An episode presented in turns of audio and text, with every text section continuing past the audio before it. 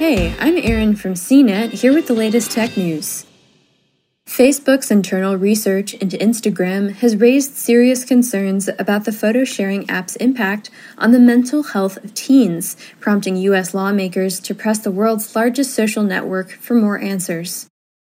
In a letter, Senator Ed Markey and Representative Lori Trahan from Massachusetts and Representative Kathy Castor from Florida urged the company to cease all efforts to launch a version of Instagram for kids under 13 years old, saying, As the internet and social media specifically becomes increasingly ingrained in children's and teens' lives, we are deeply concerned that your company continues to fail in its obligation to protect young users. The heightened scrutiny comes after the Wall Street Journal reported on Tuesday that Facebook researchers conducted studies over the past three years and found that Instagram is harmful for a sizable percentage of young users, particularly teenage girls.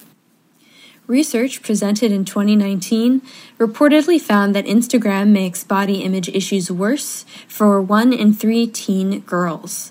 Teens also said Instagram increased rates of anxiety and depression, the journal reported, citing internal company documents.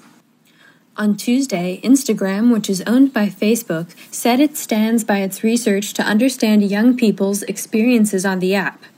Karina Newton, head of public policy at Instagram, wrote in a blog post The question on many people's minds is if social media is good or bad for people. The research on this is mixed, it can be both. At Instagram, we look at the benefits and the risks of what we do. Newton added that Instagram has done extensive work around bullying, suicide, and self injury and eating disorders to make the app a safe place for everyone.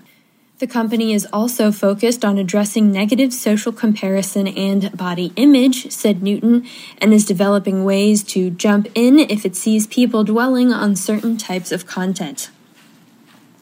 For years, people have called out apps like Instagram for taking a toll on people's mental well being.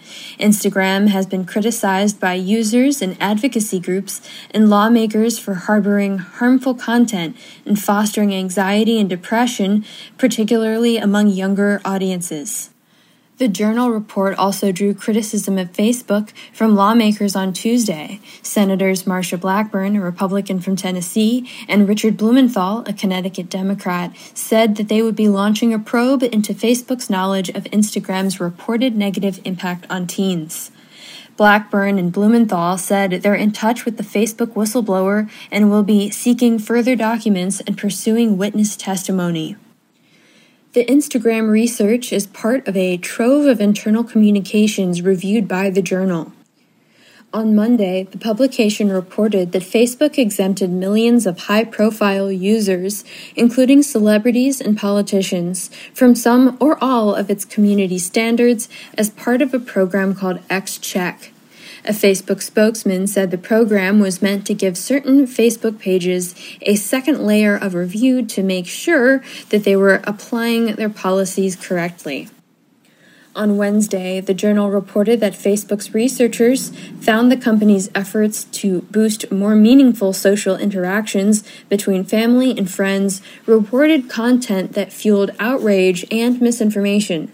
The social network then rolled out changes to address that problem, including reducing the amount of political content users see on its newsfeed. For more of the latest tech news, visit cnet.com.